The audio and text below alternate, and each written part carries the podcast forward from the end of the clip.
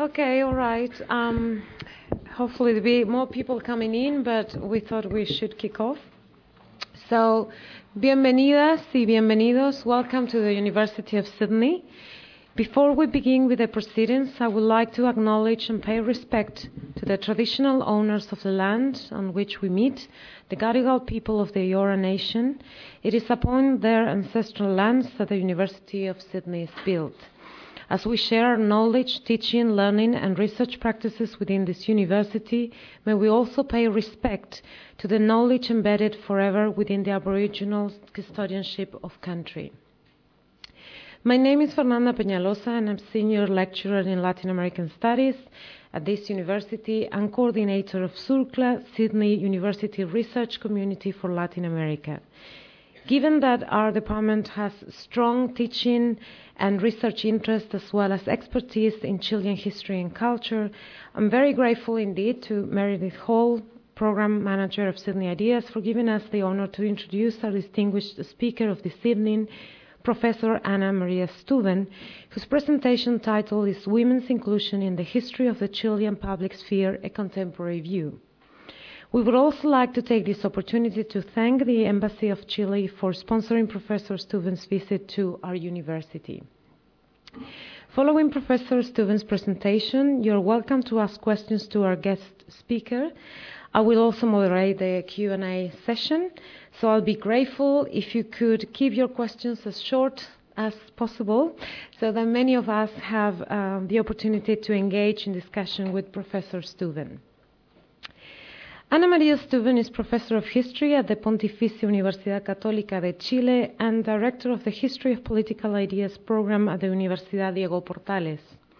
Professor Stuven has a PhD in history from Stanford University and has been a visiting scholar in prestigious universities in Europe and the Americas, such as the Center for Latin American Studies at Pittsburgh University, um, l'Institut aux de l'Amérique latine de l'Université de Sorbonne Nouvelle Paris 3 at the university and at the University of Leiden in the Netherlands.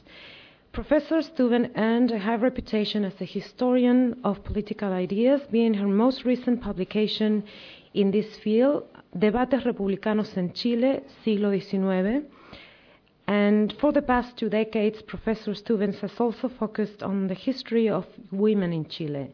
In this field, her most recent publication is a two volume edited collection with Joaquín Fernandois, Historia de las Mujeres en Chile. In a recent interview, Professor Stuven confesses that it was not a career decision to become a historian focused on women. According to Stuven, her own findings took her in that direction as she could see a pattern of power relations that responds to a structure of inequality ingrained in Chilean history with repercussions to this day. One of the most notable merits of the work of Professor Stuven is that it explicitly attempts to understand what are the roots of contemporary gender inequality in Chile. How have the challenges faced by women in Chile changed over time? The work of Professor Stuven reveals that women underwent uneven periods of invisibility and empowerment in the South American Republic, and that they occupied ambiguous and often problematic positions in Chilean history.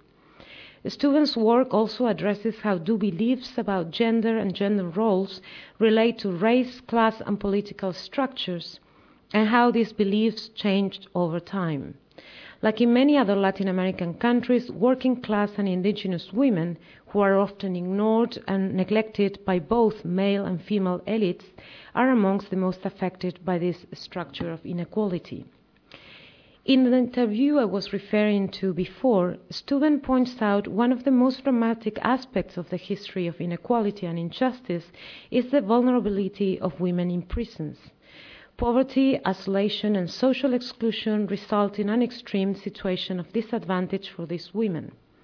Professor Stuven's commitment to empowering women goes beyond the confines of academic knowledge production.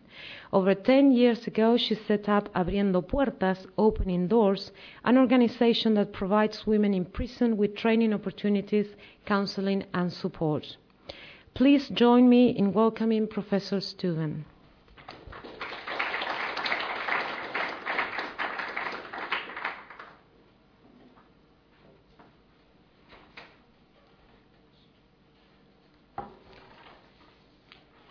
Well, thank you very much. I feel ashamed at your introduction. I feel very, very flattered, but uh, it was not necessary to say all those things about me. Um, I just try to study history and to let you know what I've been uh, researching uh, in the last periods. Um, let me start by thanking you all for being here, especially uh, Sandra, in charge of the international affairs at the university, Meredith Hall, for organizing this meeting, uh, Fernando, Fernanda, for your introduction, and uh, of course the Embassy of Chile, who made it possible for me to be here, with uh, especially uh, my friend uh, Camilo Sangüesa, the consul, and uh, Alfredo from Pro Chile. well, you'll excuse me because I will have to, I will try to put a context, a, a, political context and a historical context, in order to make women appear as, uh, as an actor in Chilean history.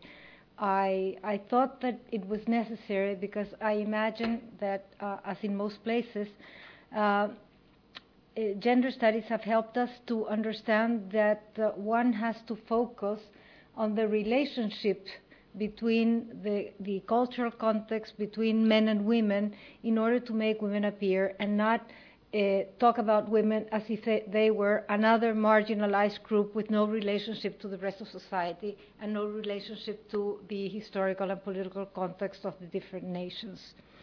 So I will start with uh, uh, referring to as far as 1808 which was, uh, as you probably know, a crucial year for America and the modern world.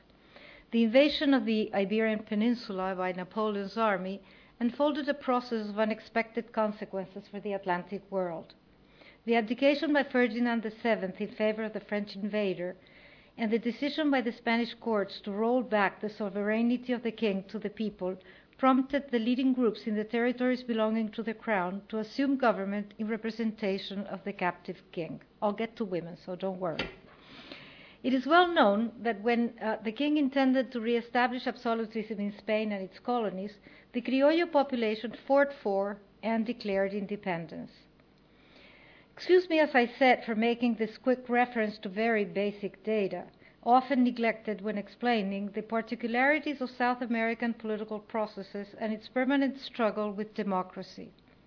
The point is that the Republic, Republican political system was not the result of a deliberation, but of the necessity to replace a rejected political system with the only viable alternative monarchy by republicanism, the consequence being that from a social and cultural point of view, the local elites were not at all familiar with the requirements of a republic, not even anxious to live according to the dictates of the principles resulting from the transfer of sovereignty from the monarch to the people.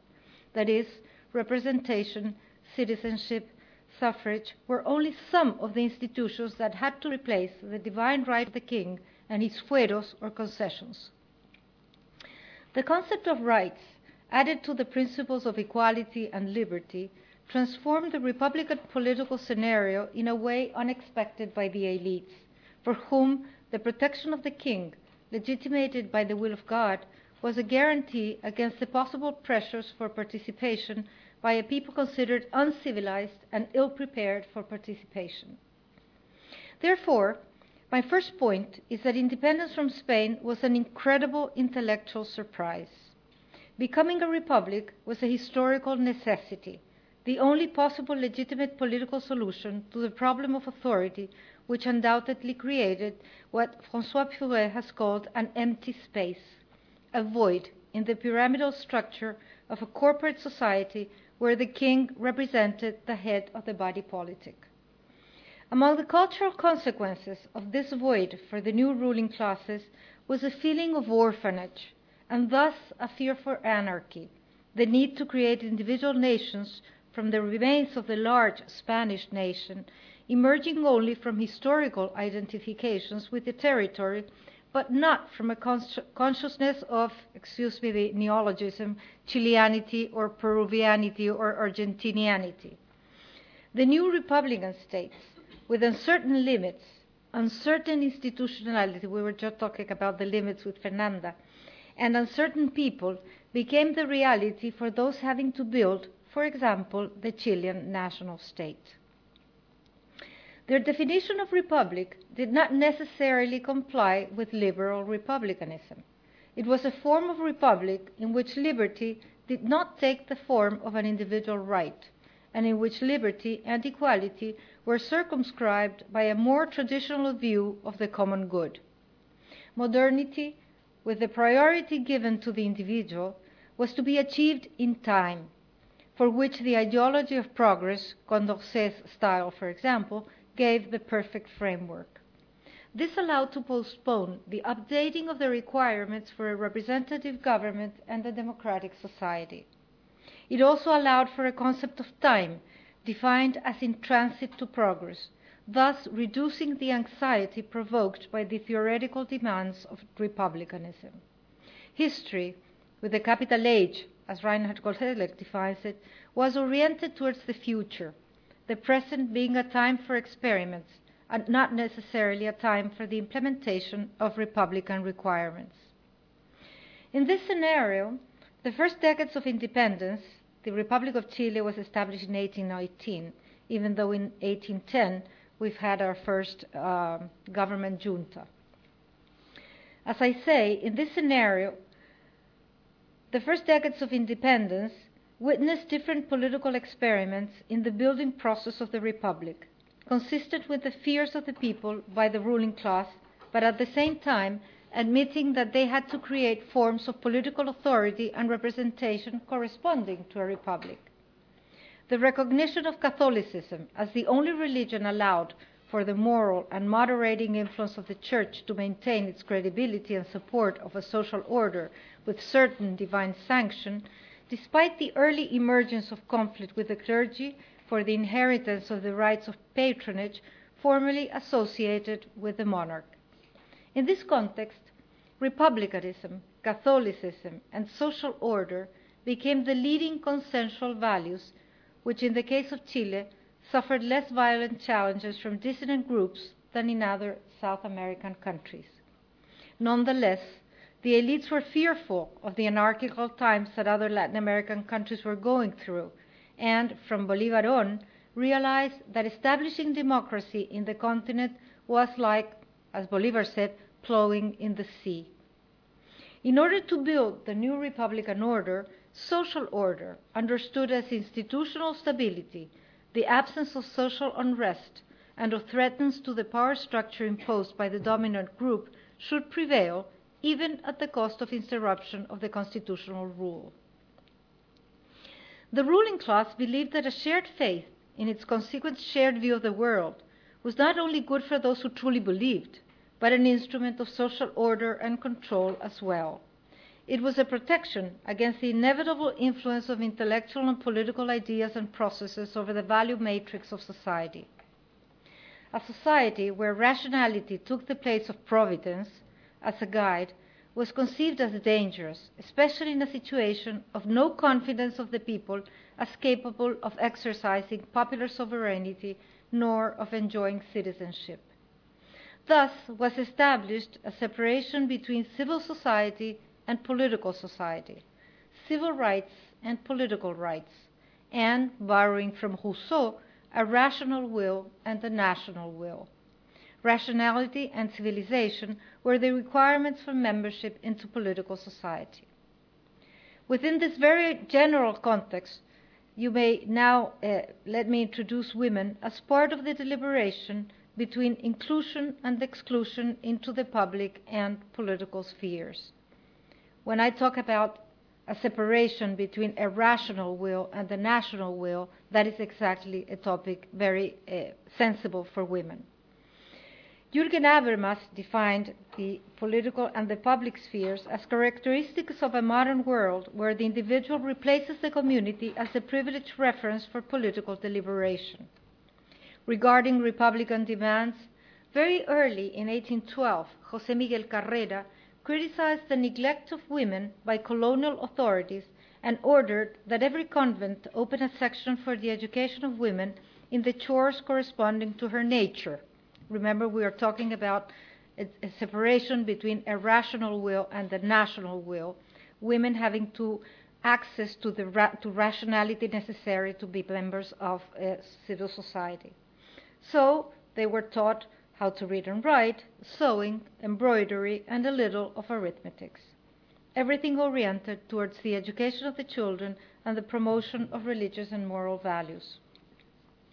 This is the first consideration towards the education of what was called the weak sex, in what constitutes for us, in its development in the following decades, a focal point to observe how its contents and the opportunities awarded to women reflected the conflicting views of a traditional society facing the challenges of the modern world.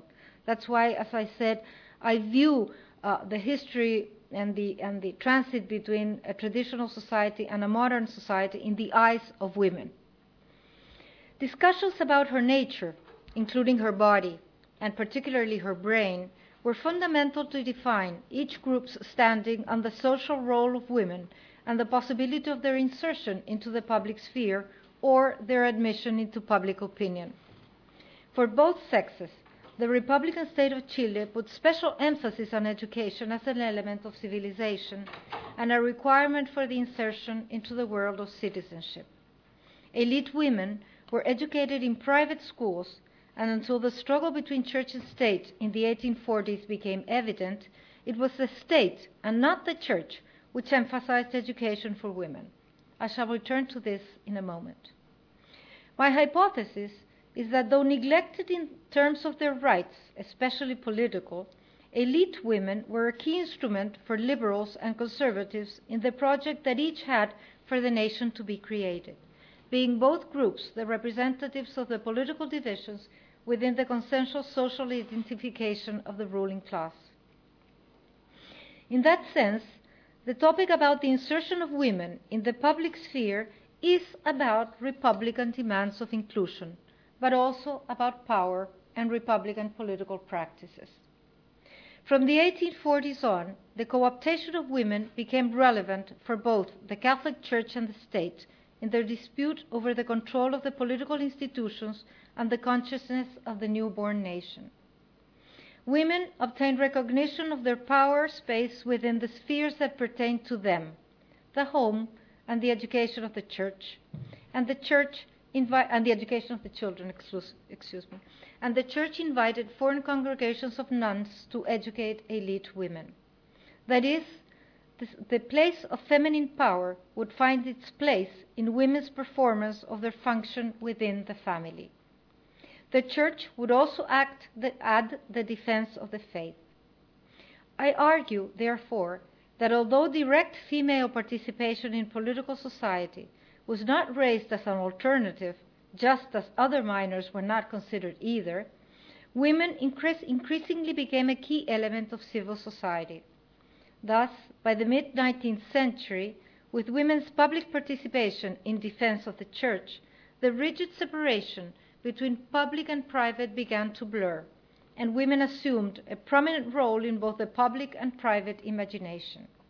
As Erika Maza rightly points out, they exerted a sort of Catholic feminism.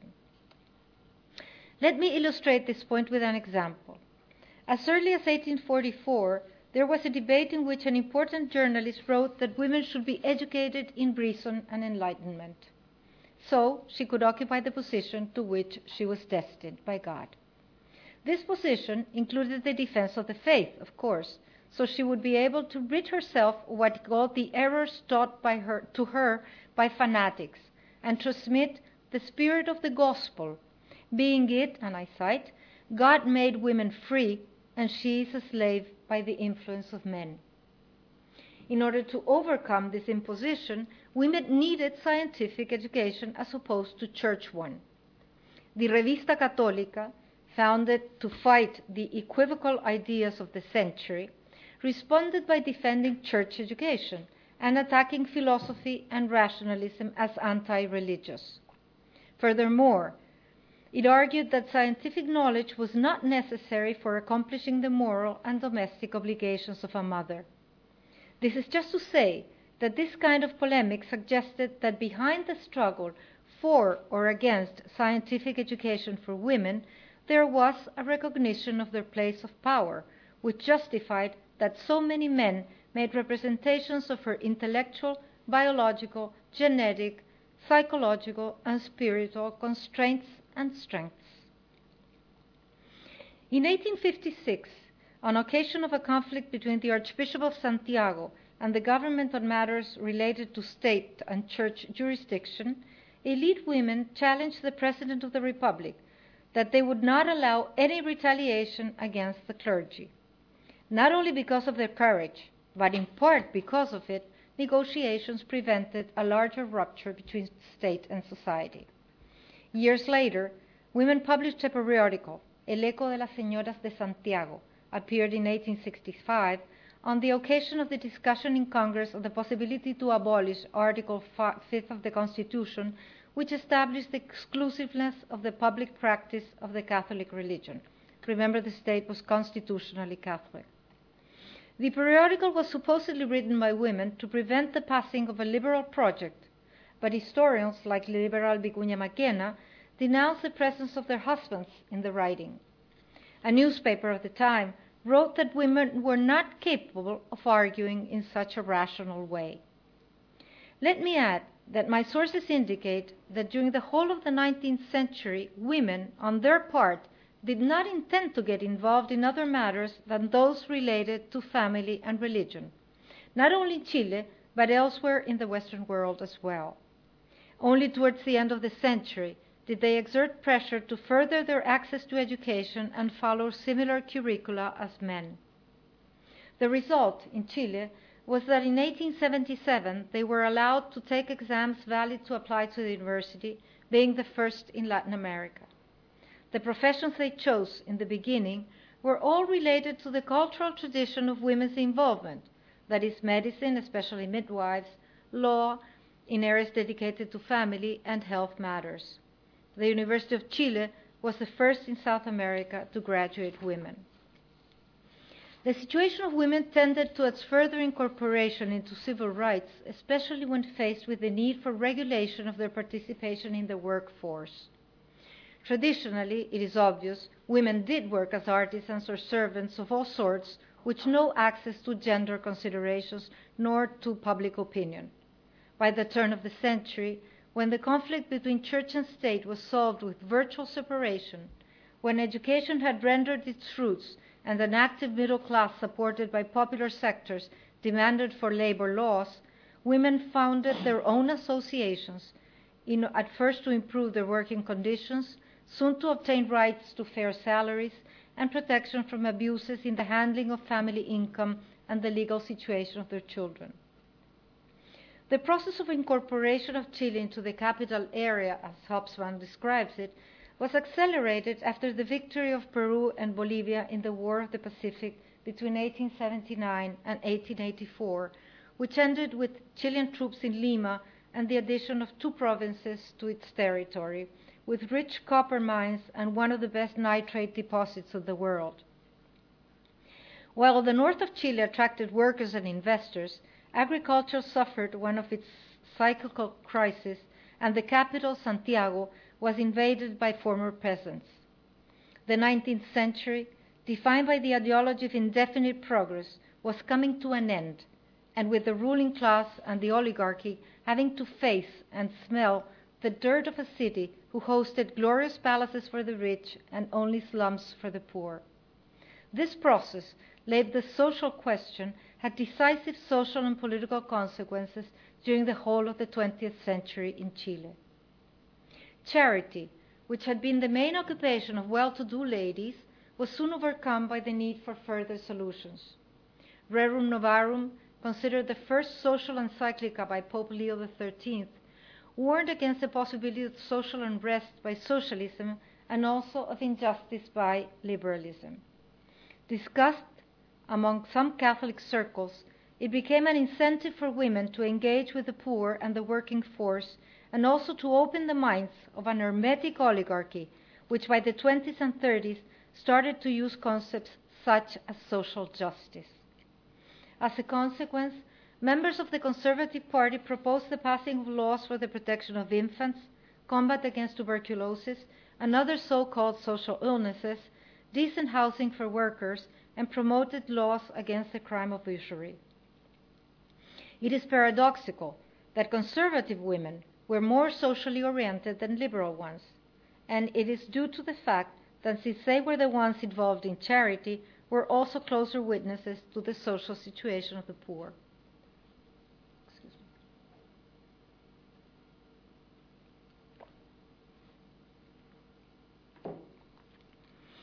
At the same time, some elite women dared to challenge the cultural status quo.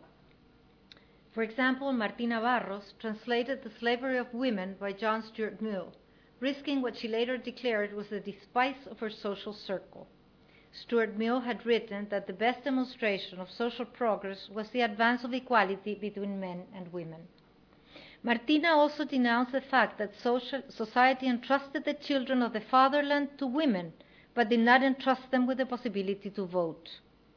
In the 1920s, women's interest shifted from associations to protect their civil rights to the formation of women's political parties.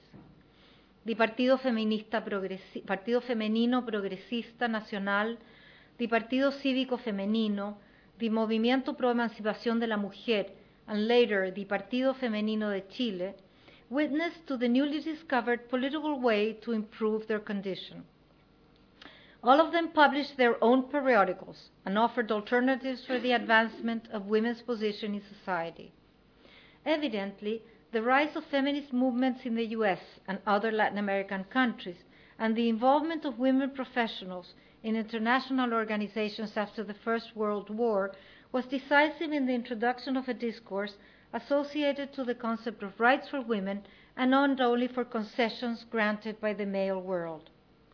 Let me mention that Chilean women formed part of the Pan American Union in 1908, that four attended the first International Congress of Women in 1910, that they were incorporated into the International Women's Suffrage Alliance of Carrie Chapman, and that the Pan American Conference of Women was held in Santiago in 1923.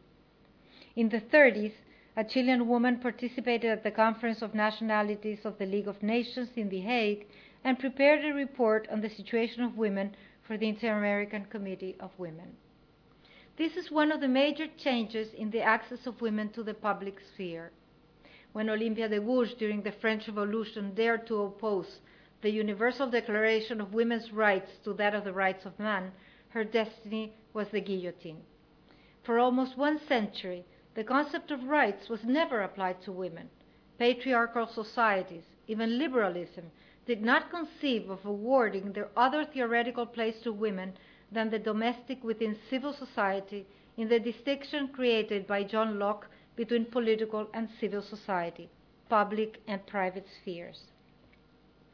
Let us also recall that the Russian Revolution and the Marxist Leninist parties in America did not struggle for women's rights, since they privileged class struggle rather than gender or race. By the 1920s, this position was definitely questioned, and one can find men, among them President Arturo Alessandri, attracting women towards politics and promising political rights to them. At the time, the mother child diet became one of the most important claims of women. High rates of infant mortality, the need to protect maternity and working rights, all indicated the urgency to seriously discuss the legal situation of women. Divorce and voting were discussed. The law of divorce always rejected, as you know, until very recent decades. Even though success, unsuccessful, they were decisive in placing feminine problems in the arena.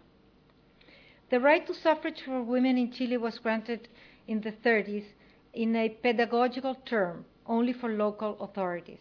By 1949, they were granted full voting rights, and in 1952, women first voted in a presidential election. Let me mention that this right was granted rather late compared to other Latin American countries. Uruguay granted it, for example, in 1927, but earlier than Argentina and France. Australia, of course, is a pioneer in this topic granting female suffrage in 1861, if I'm not wrong. It is interesting to mention that despite the struggle of the 20s and 30s for rights, when suffrage was obtained, women did not continue acting corporately. They were incorporated into feminine sections of male political parties and demonstrated, as Maria de la Cruz, first woman to sit in the Senate, said, parties mean nothing for the future of our democracy. This meaning, to my understanding, that even though women struggled to become full members of the polity, as far as the recognition of their political rights is concerned, they did not believe that it meant great progress if not accompanied by cultural changes and gender considerations in a society that, formally modern, continued with ancestral traces of traditionalism.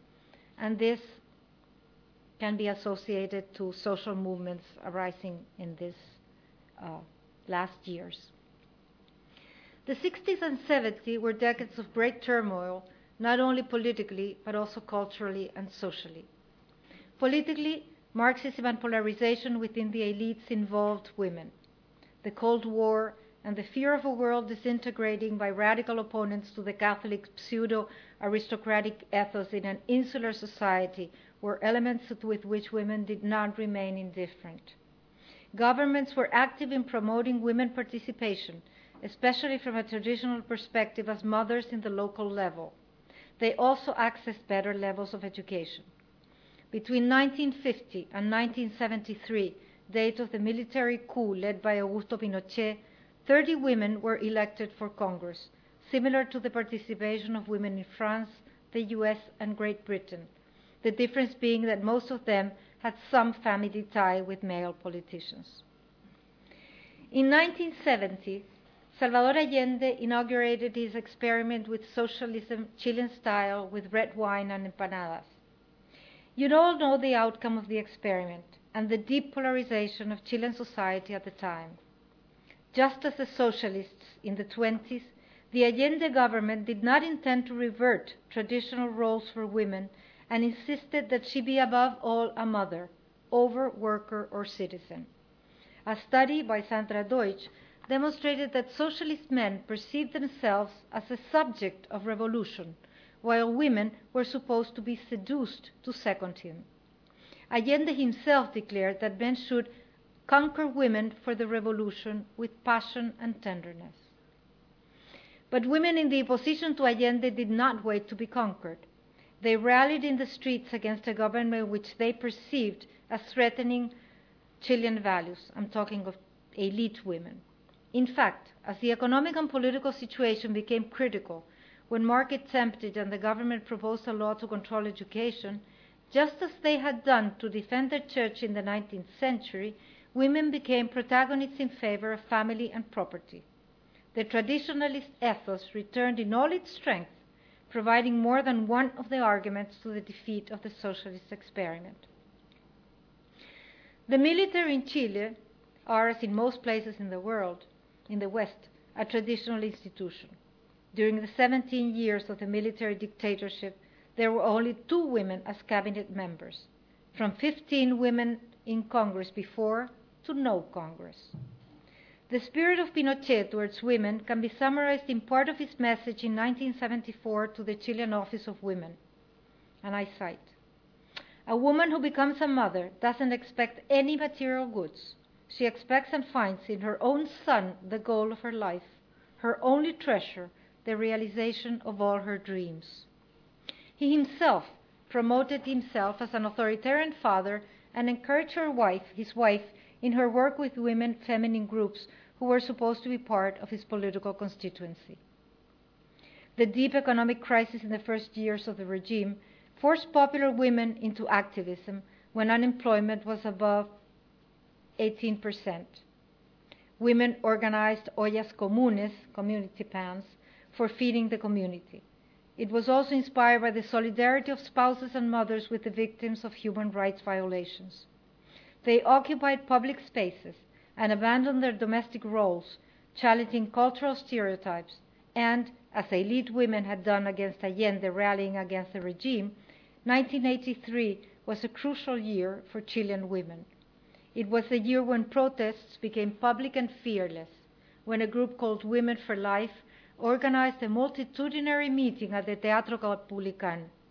in 1986, they openly denounced the gender attitude of political parties and the dictatorship.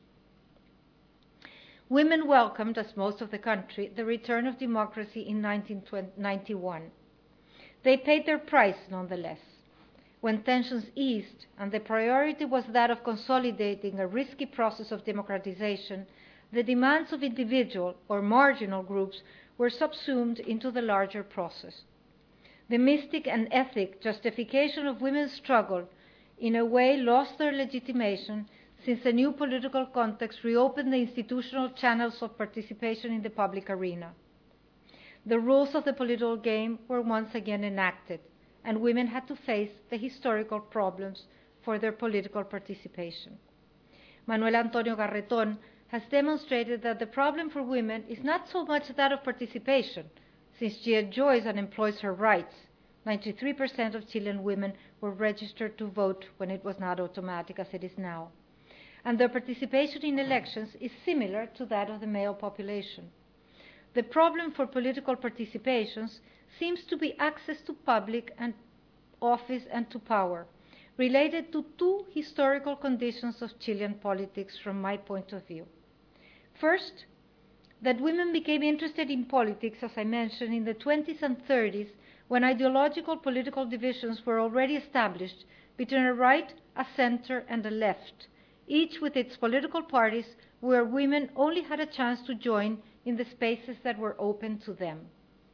And second, because political parties, until the recent emergence of social autonomous groups or social movements, as we call them now, were the only intermediaries with the state.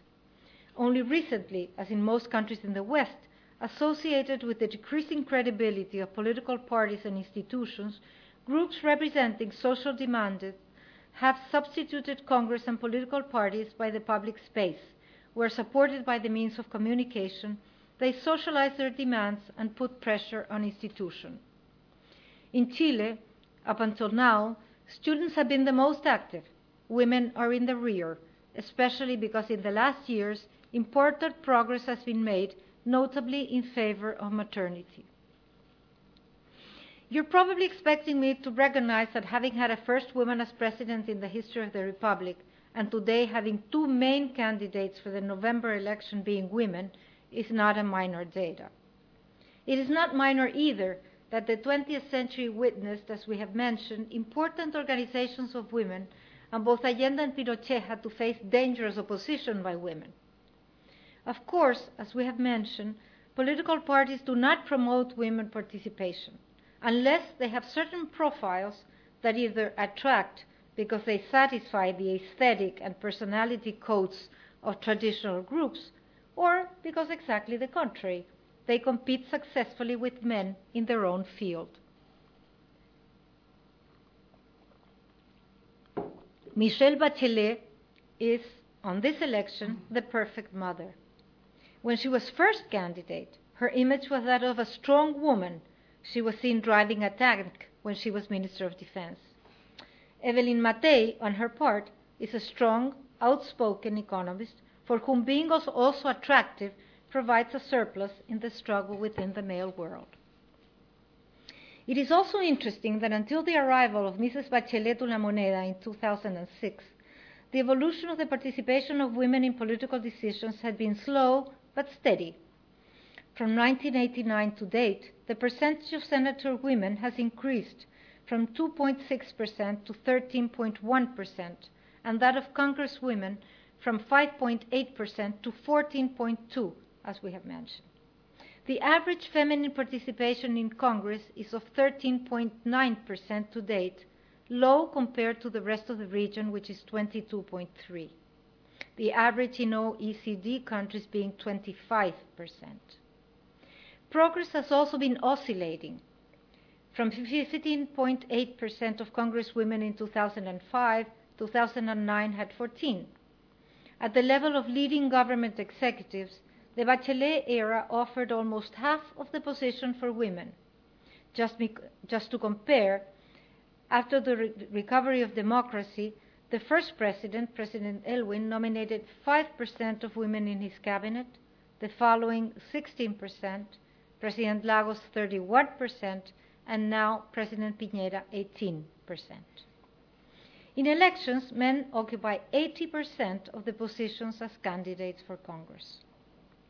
It is true also that women have not been interested or able of creating their own political leadership and have always been dependent on the support of political parties. In recent years, a new form of protagonism by women is appearing in the social milieu. It is the case of student leaders and labor unions.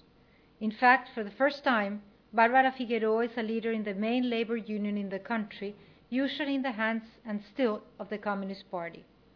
But these are exceptions or symptoms of an apparent integration, what in the Anglo Saxon world is called tokenism, contrasting with the underrepresentation in most stances of political decision. I think that another crucial factor to explain the lack of participation of women beside the uh, uh, position of political parties, not only in politics but also in all er- areas of the public sphere, is that Chile continues to have despite advances, a very traditional society in the sense that its cultural socialization and value system is not fully modern as understood in the rest of the Western world. Let us recall that the term public woman in Chile still is a synonym to a prostitute, that most women who occupy public positions need to demonstrate that they are good mothers also. And if we look at recent advances in the situation of women, the most important one is the extension of the postnatal, what do you call that? Uh, the period, huh? maternity leave, right. That is a concession for mothers, probably taking into account also the fact that demographic statistics demonstrate a progressive decay in the fertility rate of the country. The average number of children is now somewhat less than 2%, mainly among the top 20% of the population according to income. Another traditional trend in Chilean society which influences the participation of women is the Catholic Church, which has not been exactly receptive to introducing women in decision areas, despite good news on the part of Pope Francis. The only encyclical written on women, Mulieris Dignitatem, by, Paul, by John Paul II, insists on equal dignity between men and women, but states that maternity is a deeper reality in women and that their main concern should be the education of the children. Besides, as has been said already, the Catholic imprint was historically associated to the maintenance of social order and resistance against the moral and even political challenges posed by modernity. Another author remarks that moral and social conservatism in the political class in Chile, the weakness, heterogeneity, and lack of integration of women's movements are important restraints for a higher degree of feminine participation. At this point, let me say something about what women themselves do think. It is obvious that a traditional society would not continue to exist if it did not have an important support from both sexes. An important yearly survey in Chile reached interesting conclusions on this point about the value system of women and their insertion in the public sphere, both in politics and works and work. It is a contemporary survey. Regarding politics, Corporación Humanas in 2011 observed that women feel very discriminated in politics. 74% only surpassed by the working environment where it is 95%. This contrasts and probably causes great frustration because at the same time women have demonstrated their interest in participating in politics and it has increased in 12 points from 2009. Where one can observe most important changes in the value system of women is among the segments with higher income and education. Of course, they are more incorporated into the uh, cultural world environment. Their tendency is to let go the domestic as well as the submission towards the husband a natu- as a natural condition and obligation for them. Most important, they distrust marriage as a source of happiness. They accept living with their unmarried couple in a higher proportion than men, and even to bear children, being unmarried. In Chile, 69.5 of the children are born outside marriage. In 1970, it was only 30%. Women are no longer willing to cope with an unsatisfactory relationship for the welfare of the children. They are adamant in defending the right to work, and as we mentioned, no longer wish a large family. Interesting enough, their answers demonstrate attitudes less conservative than their male counterparts, for whom obviously marriage is satisfactory in a cultural setting where male infidelity and male absence from the home receives little or no sanction. Men, keeping up with their machista upbringing, demonstrate preference for being the only breadwinner in the family, supporting again what women reject money as a source of power. Where women do not demonstrate important changes is in relation to raising their children. They consider they are more capable and necessary than men and also demonstrate further control and dedication to the well being of them. In popular sectors, there has been little, less change. Women have less opportunities to work, in part due to the difficulty in obtaining childcare. Therefore, they provide less of the family income and thus depend more on their husbands. That is why they are more capable of coping with abuses and unhappiness in their marriages. Full insertion of women in the public sphere in Chile is far from guaranteed. Women of social sectors with access to economic well being, higher education, information, and contact with the outside world have evolved to value their freedom, appreciate work, and desire to participate in as much as they do not subordinate their maternal roles. The conservative ethos is still very predominant among groups with strict Catholic upbringing, where more fundamentalist devotions have an important constituency, like the Opus Dei, the Sodalicios, and the Legionarios de Cristo. They tend to be devoting support for the right in the political spectrum.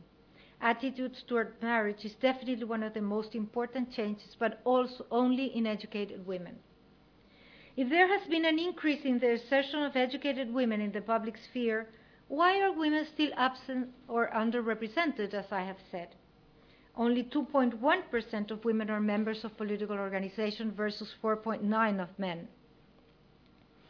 In the public sector, only 6% of women are in leading positions, 20% in labor unions. We have also mentioned discrimination on the part of political parties and the prevalence of a conservative ethos reinforcing the domestic role of women. As far as political parties are concerned, as I said, for the next elections to be held in November, of 548 candidates, only 18% of them are women, as has been in the last 20 years. This means that besides not accomplishing decentralization of decision making, means are not educated to represent the complexity of society through adequate mechanisms, which is evident in the fact that Chilean population expresses little esteem for political parties. Identification with the two main coalitions has descended from 70% in 1990 to 30% this year. Women have therefore not profited from other evidently modern traits in Chilean economy and society. Sexism, elitism, and classism are contradictory elements within a social reality open to change and the official institutionalized society. Gates for diversity still need to be open. It is an uncovered need because inclusion into institutional and social organizations allows for democracy to complete what has been a very long or a too long transitional period. My opinion, and of course that of some other uh, analysts, is that one could revert the situation if Chile incorporated the system of quotas, at least transitorily or exclusively transitorily, I would say, installed in Latin America in the last years. If the tendency is and should be towards participation, one has to stress the need for affirmative actions. Contemporary democracies have appreciated the principles and values that socially legitimate them. It has, it has demonstrated effective in increasing political participation for women, especially considering that 53% of the Chilean electorate are women. 50 countries in the world have assigned quotas, and 11 of them are in Latin America. In 2005, countries with quota system had increased feminine participation in the legislative to 9.5% in contrast to 2.3% in those who did not have quotas. The literature also shows that women representing specific feminine points of view become very influential with the quota system. An example of this inclusive conviction has been offered recently by the European Union by establishing a quota for men of 40 for women, excuse me, of 40% in the administrative councils of private enterprises with participation in the stock market. If we take into account that before only 12% were women, that in 97% of the occasions the council was presided by a man, this norm will probably oblige enterprises to favor women. Those firms which do not respect the norm will pay a fine or other forms of sanction will apply. The figures I have shown are eloquent as to underrepresentation of women. Let me to finish ask myself if we are to be optimistic. Undoubtedly, the chances for a woman president in Chile in the near future are very, very high. But once in power, women have not necessarily demonstrated further compromise with gender topics. As it was in the history of Chile, it still tends to be that women consider that power belongs to the male world and thus should be exercised by women to obtain male approval. Nonetheless, the compromise with democracy may and should express itself in advances towards equality and foster the cultural changes necessary for the transit from a democratic government to a democratic society. That gender is obvious that the private sector requires to be forced into some form of affirmative action. Advancing towards gender parity through some form of affirmative action in public and private sectors should become inescapable in a country with a democratizing agenda, as is the case of Chile. Thank you very much.